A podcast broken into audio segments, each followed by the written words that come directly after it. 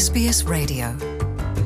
호주 중앙은행의 기준금리 8개월 연속 인상 조치에 대해 정부의 경제 정책의 실패에 기인한다는 불만이 터져나오고 있습니다.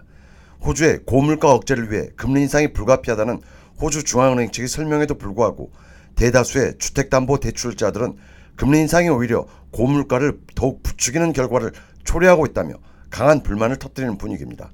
실제로 에너지 요금을 중심으로 한 각종 공과금 인상에 식료품 및 시중 휘발유 가격 인상으로 서민들의 주머니는 한층 가벼워지고 있는 상황입니다.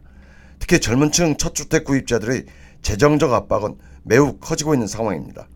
이런 가운데 연방 야당인 자유당 연립 측은 현재의 기준금리 인상 추세에 대해 노동당 정부의 경제 정책의 실패라고 질타했습니다.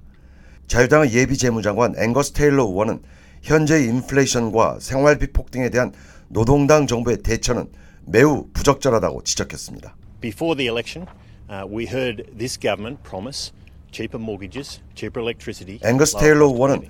연방 총선을 앞두고 현 정부는 주택 대출 부담 경감, 전기요금 인하, 생활비 하락 등을 되냈지만 지금 현재의 상황은 정반대라며 노동당 정부의 예산안은 금리나 인플레이션 상승만 부추기는 결과를 초래하고 있다는 것은 너무도 명백한 사실로 입증되고 있다고 주장했습니다.